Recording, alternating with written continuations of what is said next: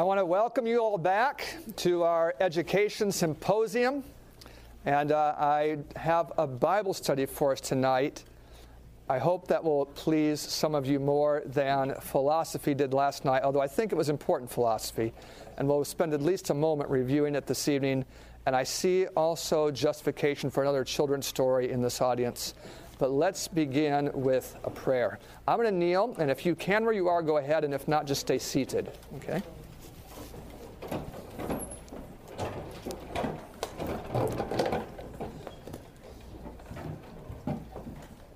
Our Father in heaven, I ask that you would bless our evening as you have our day, that as we open up the Holy Bible, that you would make its meaning apparent, that your Spirit would guide.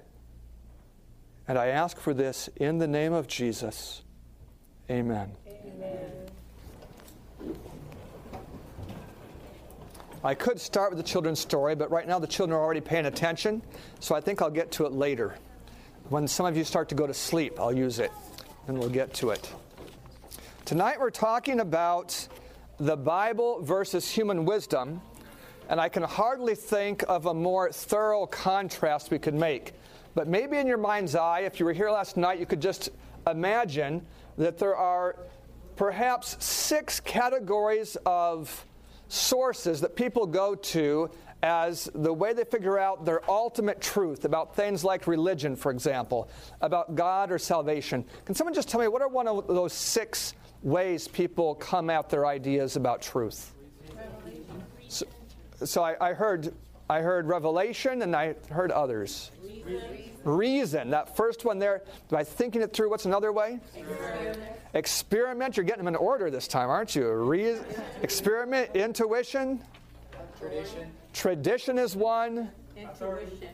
Authority is another one. But like intuition. Okay, I think we got them all, and some of them 5 or 6 times. So what we have there are a list of ways, and I probably should add a thought that is common sense.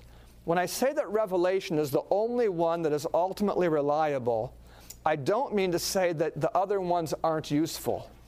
If it wasn't for experiment, we just would not have light. You can't get from the Bible how to make an incandescent bulb. You just won't find it there. If we didn't use our intuition, ladies, you don't have time to research men when you first meet them, right? Aren't you glad you have something to help you get started in that process? And when it comes to reason, this is the thing that separates us from the animals. It has a great value in trying to figure out what is true, even when it comes to Scripture. The reason is important. So I'm not trying to say, when I exalt the Bible as the ultimate way of knowing truth, I'm not making light of research methods and other ways we come at truth. There's only a couple of them that I consider to be very weak. And even them have some validity. Tradition, I think, is quite weak as a way of arriving at truth. However, in practical life, tradition is really important, because as you grow up and your parents teach you to brush your teeth, you begin brushing your teeth long before you understand about microbial developments in the gums. If it wasn't until you did your own research and saw all that stuff for yourself, it would be too late for your teeth. So we can't afford in life to start at scratch and build up from zero knowledge and only practice things that we've learned by our own experience. We really do have to build something on the backs of others. Do you follow what I'm talking about? That we can't start at scratch. But what about religion? Even in religion, we have to start there. It's because of our parents that we even believe in God. And some of you grew up maybe not believing in God because of your parents. But it's because of our parents that we start out believing that there is a God, believing that the reason you believed the Bible when you were 10 wasn't because you had tested the prophecies of Dan in Revelation. It was because your parents and your teachers believed the Bible. So I'm just trying to say again that tradition has a use. It's just not ultimately reliable. And I'm glad we have something that's ultimately reliable. Turn with me in your Bibles to 1 Corinthians. 1 Corinthians has some of the most interesting ideas regarding human wisdom. that you'll find anywhere in the Scripture. 1 Corinthians chapter 1, we're going to look in verse 19 at a prophecy that Paul uses more than once. It's an Old Testament prophecy that Paul makes reference to. 1 Corinthians 1, verse 19. For it is written, I will destroy the wisdom of the who? Wise. Of the wise. And I will bring to nothing the understanding of the prudent. Let's go to verse 20, and it might make a commentary for us in 19. Where is the wise? Where is the scribe? Where is the disputer of this world? I really don't think Paul's asking, where are they located? If he was, the answer would be in our universities. But I don't think he's asking, where can you find these people? But he's asking, where are these people in relation to truth or in relation to wisdom? Where are these people in relation to what is accurate? Notice what it says in the end of the verse. Has not God made foolish the wisdom of this world? The world has people that it has exalted as the most eminent persons in their fields. There would be a man who knows more than anyone else about certain types of codfish. I don't know who it is. I'm just speaking theoretically. There are experts. What the Bible says is the people who might claim to be experts in the field of religion, God does not respect their claim to expertise, and He doesn't expect you to respect it either. If a man tells me that the Bible means such and such and asks me to believe it on the basis of the fact of who he is or his acquired degrees, I have no respect for that kind of persuasion. The truth is that a man who studies in a university, who starts out as a Baptist and gets his PhD in theology, more or less likely will be a Baptist when he finishes. And a man who starts out as a Quaker will likely be a Quaker when she finishes. And someone who starts out as a Catholic will likely be a Catholic when he finishes. What I'm trying to say is that these three people are just like the Adventist boy, who's still an Adventist when he finishes, although that's not as likely as the other three. What's going on in this case is that these people, before they did their 15 years of theological research, they had certain ideas about the big picture. And you know, when they finish their 15 years, they have the same ideas. Or let me bring it just a little closer to home, something that you maybe can relate to. It was my first year of teaching. It was my most discouraging month of my first year of teaching. What was going on, where I was, well, in the North American division, and you remember it, some of you remember it, there was quite an argument over the issue of tithing. The issue was, where is it legitimate to send your tithe? And so my position as a teacher at that point was just very plain. I gave my tithe at the conference. I did that every week. But I wasn't talking about this issue. But my students were talking about it. And you know where they got their views? It's from their parents. Well, what I noticed in my class is that they really were getting into this, and I thought this is a great chance for me to teach them how to do their own research, because their heart is in it. You know, they want to know. Like, I don't know if they want to know, but they want to teach. That's where they're at. They want to share. So I assigned them to write a research paper. I think I said 5 pages I was looking for. I said, I will not grade you on your conclusion, but I will grade you on the quality of your data, how well your thoughts are organized, how much work you've put into finding facts. I want to grade you on that. I was a hard first-year teacher. A lot of first-year teachers are pretty tough. And I graded them that way, and this is what discouraged me so badly. It wasn't the amount of research they did. One student turned in 20 pages. Another 11 pages. They really got into it. What hurt my soul is that I knew the position every one of them had before they did the research. And when the research was done, not one of them had changed their position. It just really, it messed me up, because I had been operating under the idea that before you do research, you're guessing. But after you do research, now you know what's true. But what I saw is before you do research, you're parroting, and after you do research, you're parroting with authority. And it just wasn't what I expected. I hope I didn't discourage you by telling you what discouraged me. But I've learned some things since then. I think it is possible that people can, in research, change their opinions. Are you still in 1 Corinthians? I see your Bible's open, and my blue paper is right there. The fact is that God did not intend that we would find out what is truth by relying upon the most educated people. He didn't intend that.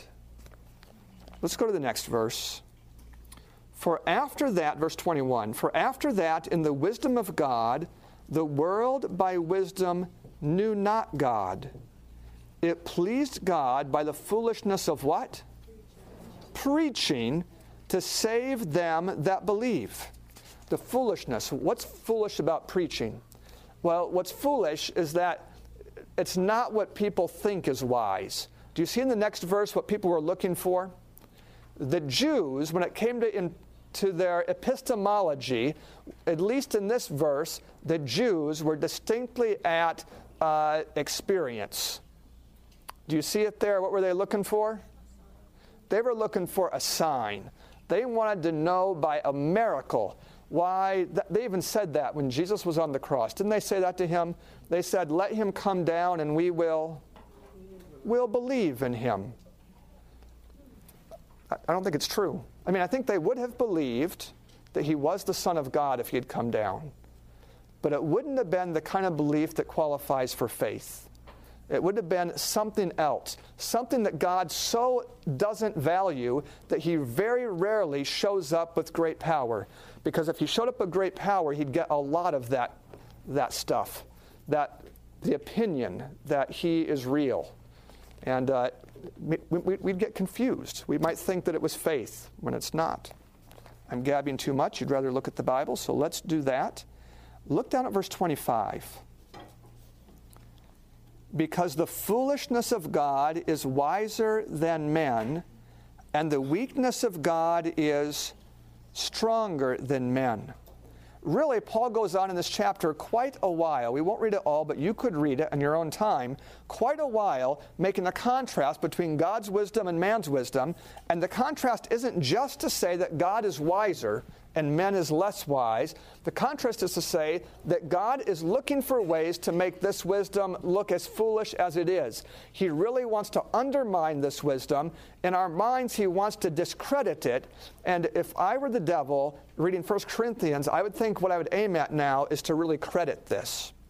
I'd want to give this just a lot of esteem, for if no other reason, the fact that God is attacking it here. Now look at chapter 2. It's right near you. Chapter 2 and verse 4. And my speech and my preaching was not with enticing words of man's wisdom, but in demonstration of the Spirit and of power. Was Paul capable of using strong rhetoric and charismatic methods? He was. And when you look here, you'll see in verse 2 that the reason he's not speaking, not using that, is because of a choice on his part. Not an incapability, but a choice. You see I determined in verse 2? Well, why, Paul? Why aren't you using your skills? Look at verse 5. That your faith should not stand in the wisdom of man, but in the power of God. Brother James Wood, you should know that my wife was using your name just a moment ago. She was, but she was a little confused about who you was, were, are. You are, aren't you? Let me get back to what I'm talking about. I'm in 1 Corinthians, if you have Bibles, those of you who have come in recently. 1 Corinthians chapter 2, Paul said, not only is he not going to use wisdom, he's choosing not to use it, but he has a reason. And what is the reason? He doesn't want his people, the ones that are listening to him, to say, wow, Paul is a great preacher. Paul really knows how to prove a point. Paul was hoping that instead they would say, wow, the Bible is an amazing book. God is incredibly wise. And that contrast, it was a worrisome thing to Paul that if he used his rhetorical skills, it would mess up the contrast or the point he was trying to make about God's great wisdom. Let me see if I missed anything here. Just give me a moment. Turn back to 1 Kings. And I don't have this reference memorized, so I'm going to look at my note. 1 Kings chapter 4. And we're reading about Solomon. 1 Kings chapter 4 and looking around verse 30. Quite an incredible thing we're about to read here. And Solomon's wisdom, are you there? 1 Kings chapter 4 verse 30. And Solomon's wisdom excelled the wisdom of the children of the east country, and all the wisdom of Egypt. Do you know, even in Solomon's day, there were people that had a reputation of really having it together in terms of knowledge and philosophy and science? And the two categories of people that were really advanced in that way, they were the people of the East and the people of Egypt. And how did Solomon compare to those two? You know, he excelled them. Now that's interesting because his teachers didn't excel them. Solomon had teachers, and his teachers were not the most eminent men on earth. They weren't the men who were the experts in astrology and astronomy and in physics of the time. They weren't. His teachers were the Hebrews. But how did his wisdom end up being more than the wise men? Look at the next verse. For he was wiser than all men, than Ethan the Ezrahite, and Heman, and Chalcol, and Darda, the sons of Mahol. And his fame was in all nations round about. Somehow, Solomon ended up wiser than the gurus of his time. How did it happen? Look at verse 29. And God gave Solomon, what's it say? Wisdom and understanding exceeding much, and largeness of heart, even as the sand that is on the seashore. You've heard the sand on the seashore to describe how many people Israel had as a nation. Did you ever hear it describe how much heart Solomon had? In other words, God really poured the wisdom into this man, and he had it. Now, I don't want you to forget. What's the man we're talking about? Solomon. Look at one more idea, verse 34. And there came of all people to hear the wisdom of Solomon from all kings of the earth, which had heard of his wisdom. Somehow, when God put wisdom into a man, you didn't need a PR program to get his wisdom out. In fact, people came to hear it. It was the noble people that came to hear it. You know, it was the presidents that came to be treated by Dr. John Harvey Kellogg, the U.S. presidents that came. It's not because we had to go advertise in Washington, D.C., but when God gives someone wisdom, that wisdom is special. Turn to Luke chapter 11. Luke chapter 11 and verse 31. We're talking about the Bible in contrast with the wisdom of men. Luke 11, verse 31. The queen of the south, we almost read about her. We just didn't quite read the verses in 1 Kings 4 that would mention her in particular. The queen of the south shall rise up in the judgment with the men of this generation. It sounds like she's not going to make it. I don't know. Maybe I'm reading that wrong. It says, and she shall what? Condemn them. For she came from the utmost parts of the earth to hear the wisdom of who? Was she the only one doing that? We just read that all the kings were doing it. People were just coming all over to hear him, right? Didn't we just read that? And what does it say here? And behold, a greater than Solomon is here. That's Jesus. And this is what I'm trying to say to you. In my life, since I was 18 years old, I have aimed for a mentor-style education. I have tried to find the wisest people I could find and to sit by them or across from them and talk to them and ask them questions and learn from them. I've made that my habit now for some 25 years. Try to find the people that know something and sit with them. That's why last week, for the last few days of Brother Jorgensen's life, I spent a lot of time with him. It wasn't because I thought he was about to die. It's because I thought he had a lot of wisdom. So I sat with him at meals and asked him questions and drilled him on ideas. I wanted to learn what he wanted to learn, what he knew.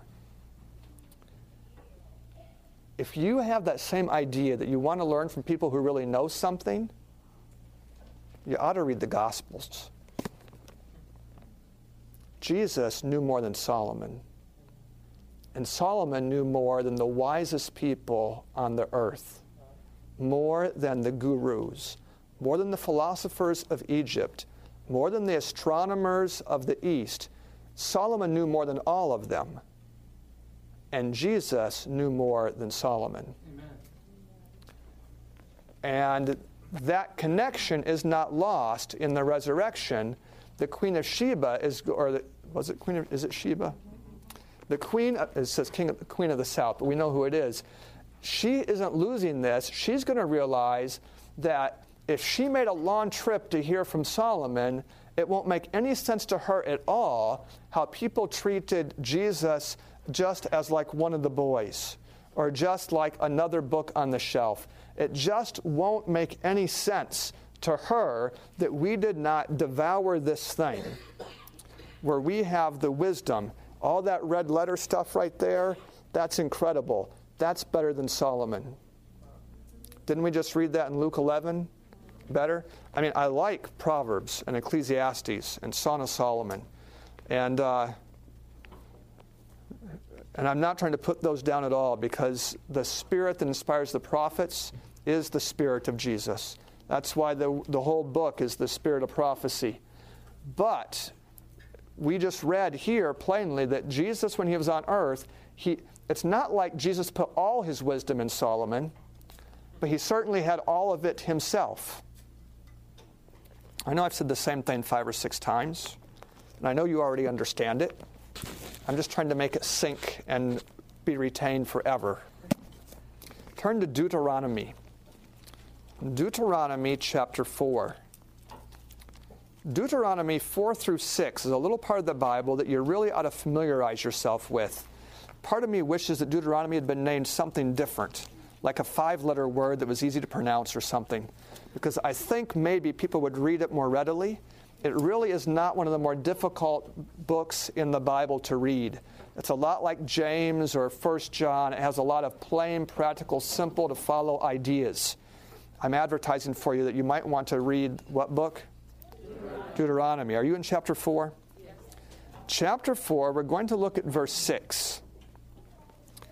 Keep therefore, and what does it say?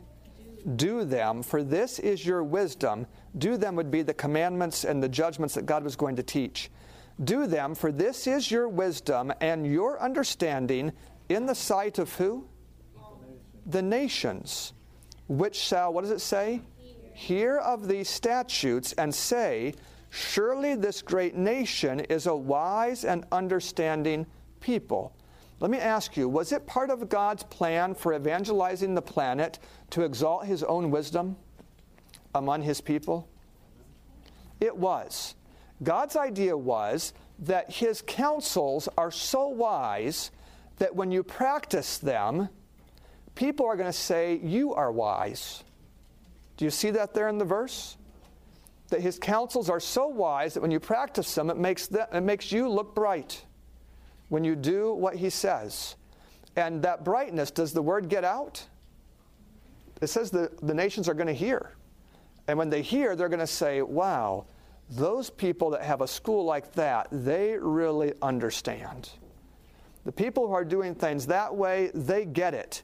And what they're going to see, when they say you're wise, they don't know it, but what they really are thinking is your wisdom is God's counsel. Do you see that in the verse? It says, these will be your wisdom and your understanding, not ultimately, but in the sight of the people. What they see, I do say things 3 or 4 times, but I'm just trying to make sure people really get it. That's what I'm trying to do. It's true that when we follow God's counsel, it makes us look incredibly bright, and when we ignore it, no one notices, but once they figure out we ignored it, it makes us look incredibly dull. That is, people who learn about the counsel say, why didn't you tell us? You knew. Why didn't you say something? You could have saved me from a whole life of misery. I've met new Adventists who have this very message to share. Okay. They just wonder, why did we come to their door when they were 50? If we had come when they were 12, that would have just worked out all the better for them. Can anyone relate to that idea? Like you wish you'd learned what you know now at some earlier stage in your life? Like you wish that you'd got it. Let's just prevent that from happening any more than it will. Since you're here in Deuteronomy already, look at chapter 6 for a minute. This is not highly related to what I'm saying tonight, but it is highly related to the end of time. Deuteronomy chapter 6, and look at verse 5. Do you know what's in the middle between Deuteronomy 4 and 6? Yeah, and you know the main content of chapter 5? It's the 10 Commandments. It's where this book gets its name, from the second giving of the 10 Commandments. They're right there. And so chapter 6 and verse 5 says, you shall love the Lord your God with all your heart and with all your soul and with all your might. That's the literal thing, right? You should love God all the way. Verse 6, and these words which I command you this day shall be in your heart. That is, in your mind. That's where they should be. Verse 7, and you shall teach them diligently to your children, and shall talk of them when you sit in your house, and when you walk by the way, and when you lie down, and when you rise up. Do you see in verse 7 that you just found the part of the Bible that talks about the Bible in Christian education? Where does the Bible fit into Christian education? In verse 7, it's not just Bible class. It is all through your informal day. That is, I'm all in favor of when you're doing your math class in the primary level of using numbers and facts in the Bible. There's lots of numerical facts in the Bible you could use. They'll make you familiar with the Bible. That's a great way to just integrate Bible and stories of, Bible stories and math. But when you're outside of the classroom, it's when you're getting up from bed, it's when you're sitting to eat, it's when you're going for a walk in the woods, out of your mouth ought to come Bible. Do you see it here in the verse? Did you just read it? And the idea is that when these things are coming out in the informal settings, I think if you look at it, you'll see every one of these settings are informal that's mentioned in verse 7. It's when our informal education agrees with the theory in our formal education, that's when we succeed in mentoring our children. When we lose our children is when our formal education is one thing and their informal education comes entirely from mass marketers. That is, the people, maybe 8 million people who own Facebook, who through their representatives try to make sure that there's a message going out that will please those who advertise there. I'm not even trying to say that the people who own Facebook, the stockholders who control Facebook, I'm not trying to say that those people are evil. I would say that they don't know anything about your wisdom. And they are okay with letting you have your children during their formal education. What they want is access to them during the informal education, because they think they'll even have more influence during the informal education than you're going to get during the formal education. Can any of you see this going on during the last few decades of this Earth's history? That the informal education is becoming very successful. In fact, it keeps kids up at night like never before, in their own room by themselves. Well, by themselves almost. They're with other kids that are up in their own by themselves in their bedroom at night. I'm talking about social media on the phones right now is what I'm talking about. And if we don't get a grip on the informal education, our formal efforts in school, we're just going to wonder why they aren't working, why we're not making progress.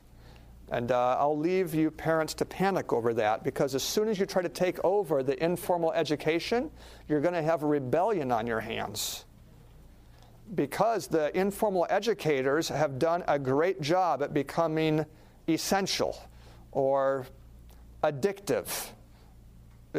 I think you already know what I'm trying to say, and I don't even have to explain it, so I'm going to stop struggling for words. So you see verse 7, verse 5 through 7 are quite literal. The word should be in your heart. With all your soul you love God. You talk about these things during the day when you're rising, when you're sitting, wherever you go. As soon as you get to verse 8, you switch to metaphor. Do you see the word as in verse 8? Do you see the word sign in verse 8? You shall bind them as for a sign upon your hand, and they shall be as frontlets between your eyes. Where else in the Bible do you recall a metaphor that talks about a sign that's in the hand and in the forehead? That's in Revelation. And what I just want you to understand is as soon as you get to Deuteronomy 6, you have the seed that's designed to explain the mark of the beast and the seal of God. Right from the very beginning, in unmistakable literal language, God explains that the law should be in our hearts, and not just our own, but in the hearts of our children. Isn't verse 7 all about our children? That it should be there. And if that's the literal, the metaphor, it'd be like something right between your eyes or like something on your hand, like a sign or like as. The word as, it doesn't mean that they should like put something right there. As was designed to give them an idea of an illustration. The mark of the beast, the seal of God, is an illustration of two different educations getting into the minds of people and children. And the seal of God is the right one, and the other one is no good at all. Maybe I need to show you one more point about this before I feel satisfied to move on. Look at Jeremiah 3. Jeremiah 3 and verse 3. We want to talk, or what I want to explain to you, is the strange thing you see in Revelation. Right? I know you've seen this image, so even if you don't know what chapter it's in, you can still picture it. There's an ugly-looking seven-headed dragon, and on top of it is a prostitute that is dressed in bright colors. Can't you see that picture? Haven't you seen it like on 1,000? Anyway, you've seen it places. Like, artists just love to draw that one. It just matches what they were doing when they were 7 or 8, and so it gets well illustrated. That woman there has something in her forehead. It says, Babylon the Great, the mother. So that's in her forehead, and she's a harlot.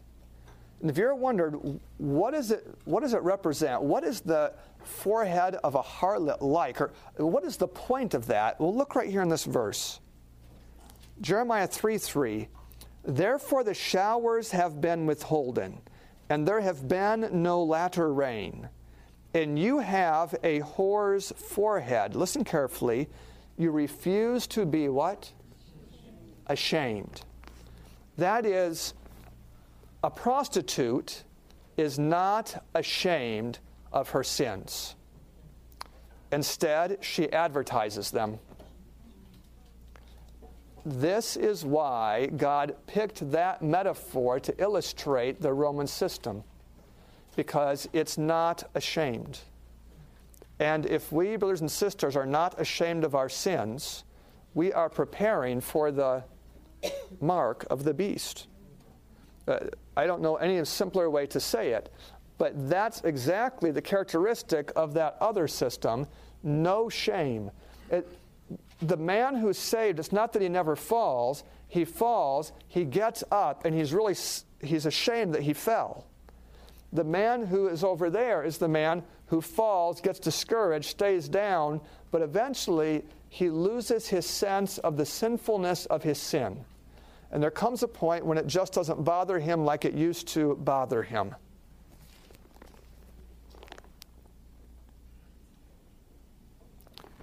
So the first thought I've tried to share tonight is it's one of two. It's the idea that God's wisdom, which is the foundation of all true education, God's wisdom, which is the only reliable thing, it's right here. It's available. It's wiser than man. It ought to have our attention. It ought to be not just our formal education, but our what education? It ought to fill the informal spaces of our lives, because if we don't take charge of our informal education, I don't mean take charge by making policies. I mean take charge by being purposeful in what you talk about. Did you see that there in Deuteronomy 6:7? The idea was that wherever you are, you find an opportunity to talk about the things that you've learned or that you've read, and somehow the young people end up adopting as their very own the values that are from their parents, because they see it in inspiration. I'll confess to you something that I do that you might not even like. I'm going to keep doing it. When I meet people who are like 15, 16, 17 years old, if I can get them at a time when they're not near their parents, when they're all by themselves, I don't mind if other people are around, but not their parents, and not people who know their parents, and not people who will talk to their parents, I ask them about their parents' values, about things like diet and dress and music and entertainment and these kind of things. And then I ask the young person, what about your own values? Are they the same as your parents, or a little different, or a lot different? For a lot of young people, they never started thinking about the fact that they have their own values until I asked that question. But they do have some. And I'd rather they start thinking through their values than that they just accidentally end up with them, because they're going to end up with values. And what I'm trying to help them do there is to realize that unless they come up with a good set of values before they're on their own, they're not going to have time to come up with values. They're just going to end up being pushed right into a system of the world that's not going to give them any time. Can you relate to what I'm trying to tell you? Well, don't wait until I drill your children. Make sure that they start to figure out their own ideas, that they know what they think, what they see, why. It doesn't have to be a formal education. This is the kind of thing that works really well informally. I was with a young lady last week. She's 16 years old, and I can tell that her dad has very successfully put his values into her. In this case, I don't think his values are precisely good, but still, I admire the success of his efforts. The way he's thinking is that she should only be baptized by a pastor in a church that is a kind of saintly situation that they might not encounter before she reaches the age of 40. And for that reason, even though she wants to be baptized, she hasn't been baptized, and she doesn't plan to get baptized until she finds that, I tried to give her my values in that situation. Her mom was present when I was doing that. I'm not trying to talk about baptism. I'm trying to illustrate something, that here was a man who really, it was important to him to share his ideas and thoughts, and now his thoughts are his daughter's thoughts. I just admire his success. I think that if he had just let the informal education system go its own way, that in fact her ideas wouldn't even reflect his remotely the way they do today.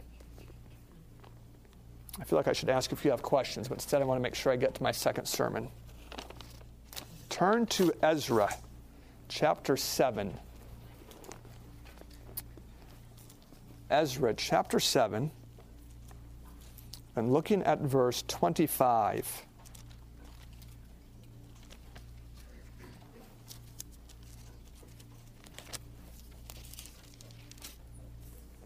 Ezra 7 is a chapter that we put in footnotes, but we never look it up. It has to do with that year 457 BC that we use in our evangelistic series. That's not why we're here. Ezra 7, verse 25, "And thou, Ezra, after the wisdom of your God," listen carefully what it says, "that is where? That is in your hand, set magistrates and judges, which may judge all the people that are beyond the river, all such as know the laws of your God, and you teach them that know them not." Now, where was the wisdom according to the king of Persia? It was in Ezra's hand. And by the end of the verse, you get an idea of what he's talking about. In the king's idea, what was the wisdom of Ezra? Wasn't it the laws of God? The ones about how to run a nation and about the judgments and about the principles. To the king of Persia, when he saw what Ezra shared about the wisdom of God, he saw that that is Ezra's wisdom. And when he sent Ezra back to do something in Jerusalem, he said, you use that wisdom. You find people who know that stuff that you know, and people who don't know it, make sure that they know it. Oh, I hope it doesn't come to the point where our president has to tell us to get a grip on reading our own books. I don't think it'll happen. I don't think. I hope it doesn't happen. Now we're switching gears entirely. Look at John chapter 13.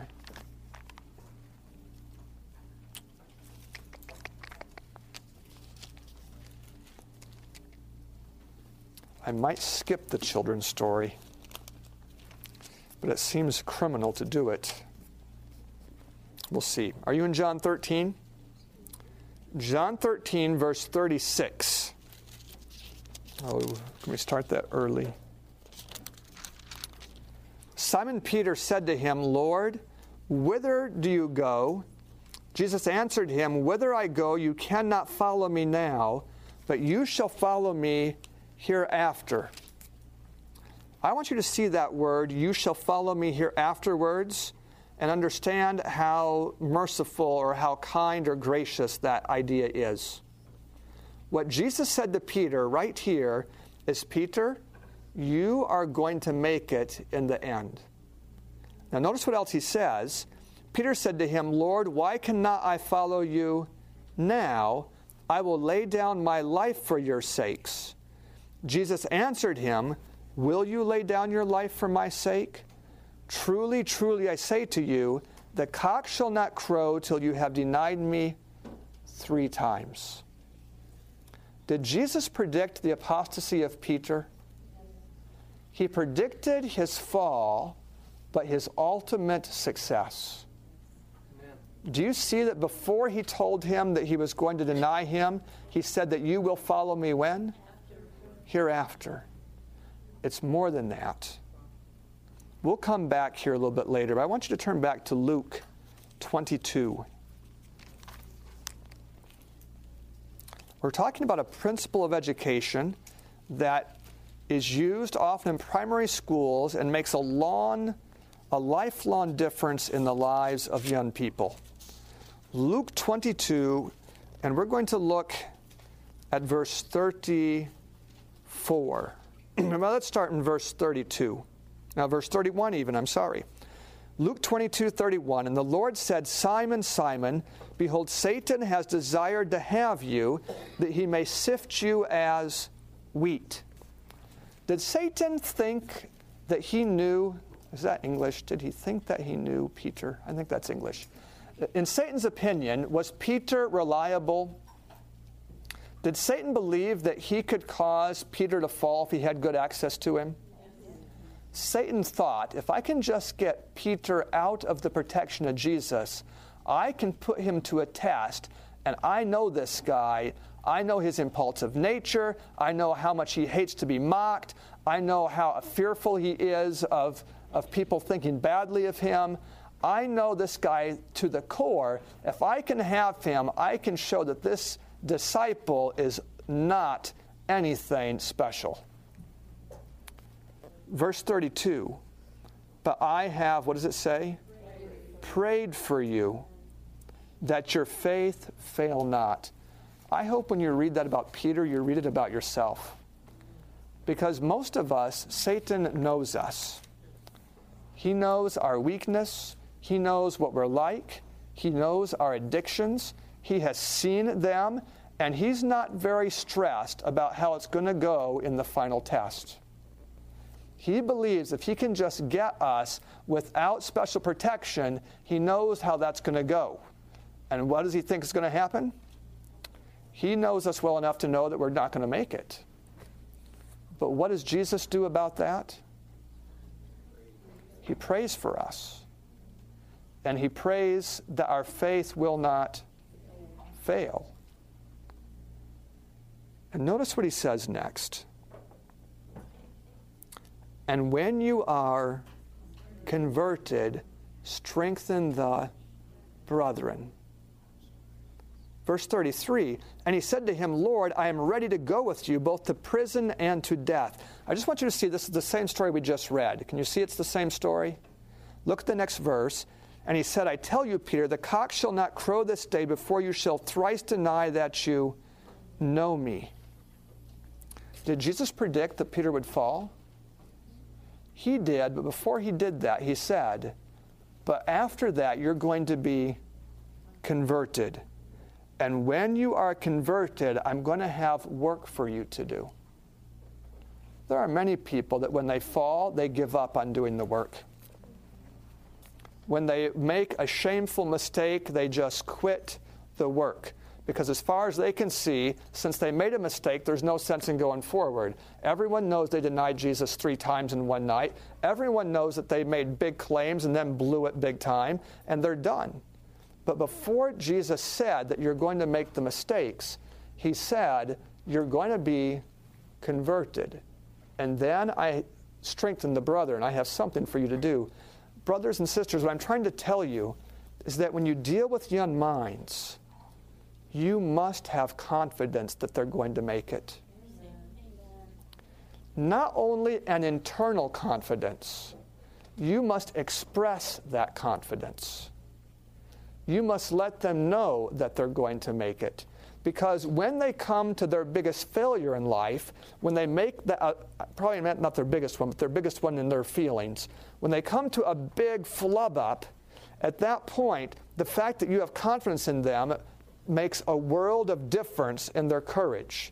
If Peter had not thought that Jesus would pardon him and accept him, he would have committed suicide the same way that Judas did. What we're reading here is a suicide prevention program by Jesus. And it is to be real honest with people about their weaknesses, but at the very same time to express confidence over and over that they are going to make it. Let's look at the same story again. Turn to Matthew. Matthew 20-something. I don't know the reference, but we should be able to find it pretty easy. Probably chapter 26.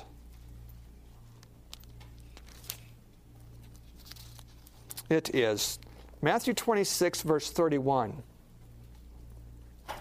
Then said Jesus unto them, all of you shall be offended because of me this night. For it is written, I will smite the shepherd, and the sheep of the flock will be scattered abroad. Did he tell the disciples they were going to leave him? He said, you're all going to leave me. Verse 32, but after that I am risen again, I will go before who? You into Galilee. What Jesus said to Peter, he said to all of them. He said, you're going to leave me, but I'm going to gather you again. How do I know it's the same story? Look at the next verse. Then Peter answered and said unto them, though all men should be offended because of you, yet will I never be offended. Jesus said to him, verily I say unto you, this night before the cock crow, you shall thrice deny me. Peter said to him, though I should die with you, yet will I not deny thee. Likewise said all the disciples. Jesus knew their weaknesses. Can you see they're a bit stubborn? That they don't know themselves? That they're overly sensitive? And they're going to abandon him? And knowing all that, he said that when I'm resurrected, I'm going to gather you again. Let's just now turn back to John 13. And I want you to see a connection that to me is the most precious ever. John 13. We're going to start in verse 38. Jesus answered him, will you lay down your life for my sake? Verily, verily, I say unto you, the cock shall not crow till you have denied me thrice. Let not your heart be troubled. You believe in God, believe also in me. In my Father's house are many mansions. If it were not so, I would have told you, I go to prepare a place for you.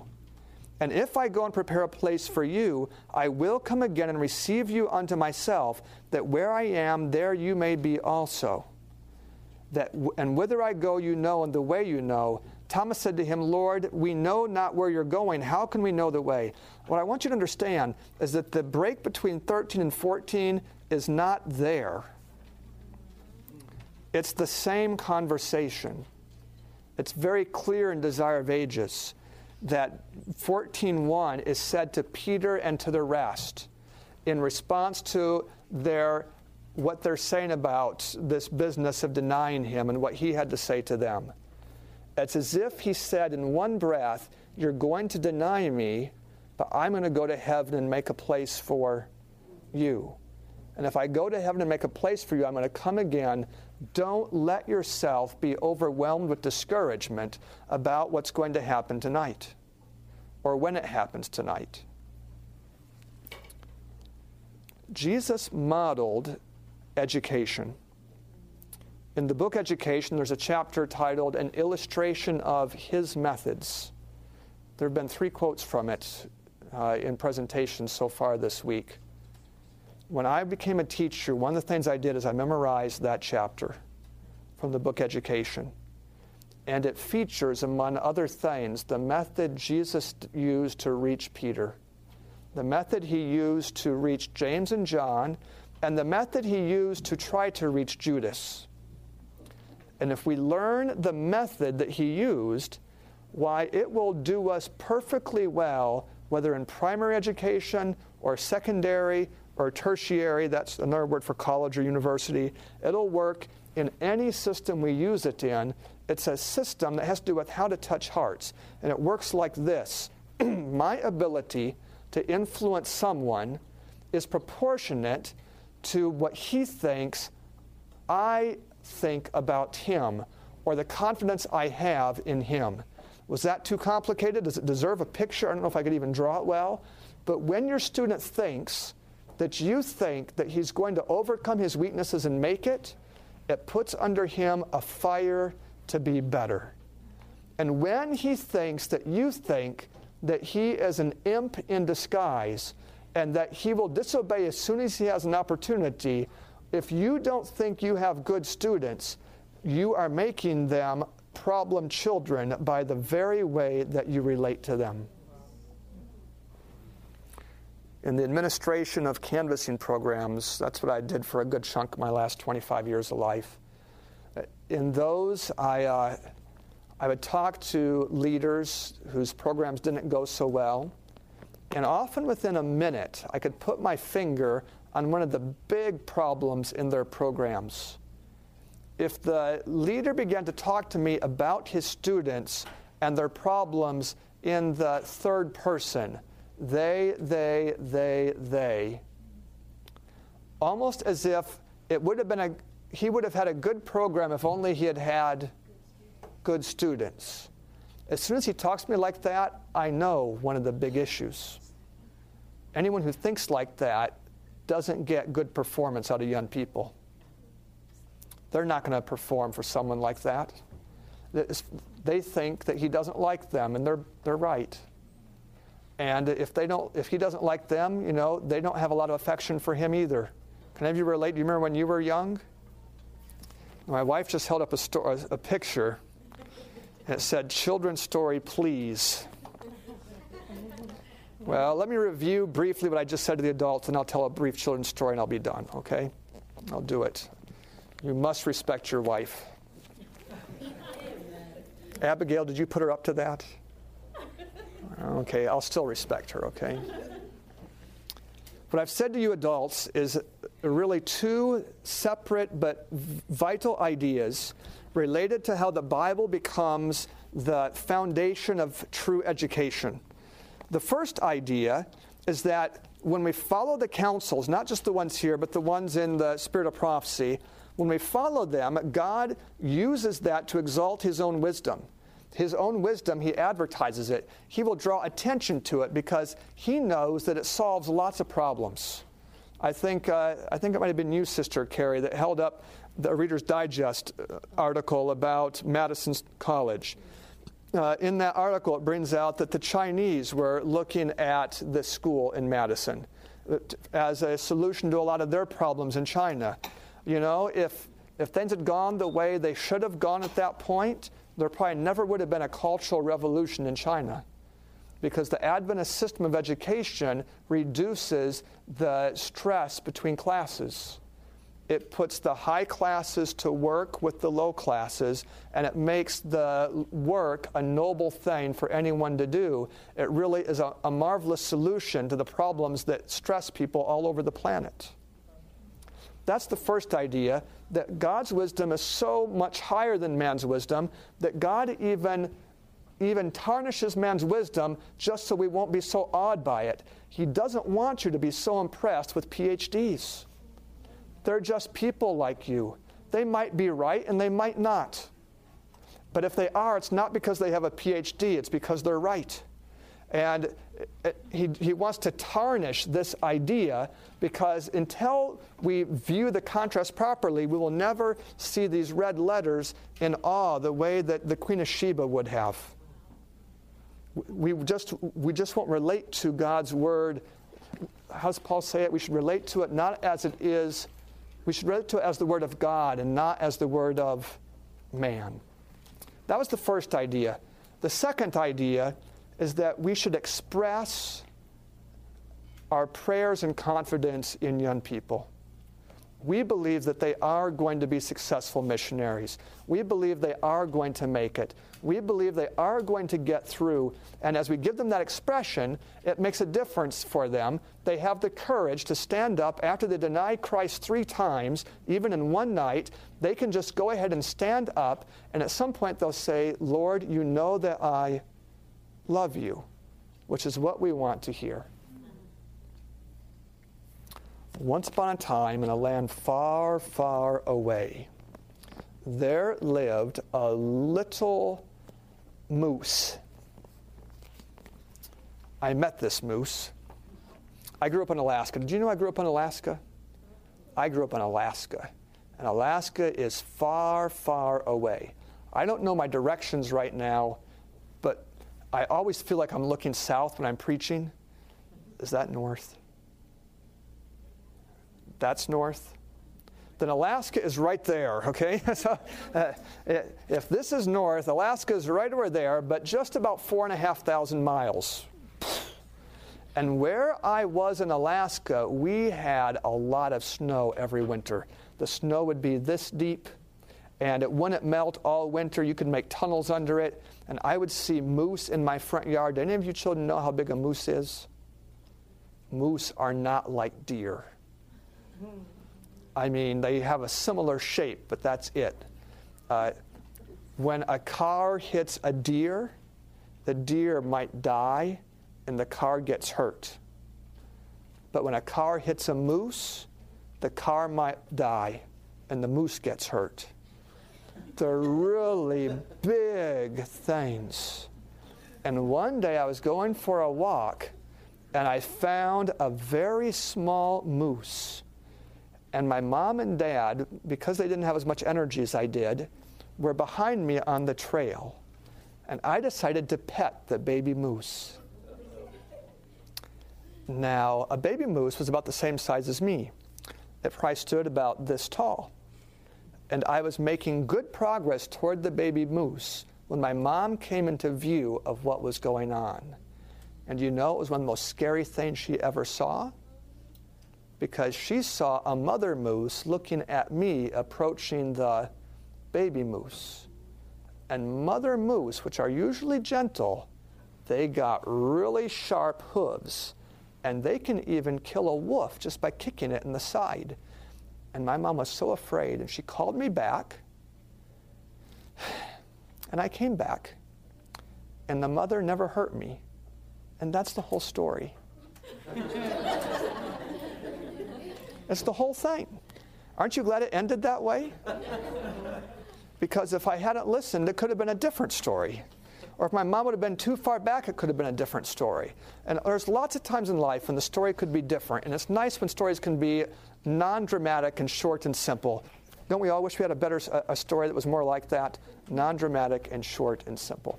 Let's bow our heads for a prayer, and we'll be done tonight. Our Father in heaven, I want to thank you that you have given a wisdom to us that can be in our hand, a wisdom that even the kings of the earth can recognize as special. I'm sorry on behalf of those who would agree with me. I'm sorry that we've done so little to implement the wisdom and to put it into visible action.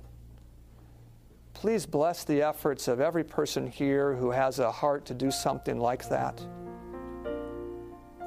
I ask for you to prepare us for your seal. And we ask in the name of Jesus. Amen. This media was brought to you by Audioverse, a website dedicated to spreading God's Word through free sermon audio and much more.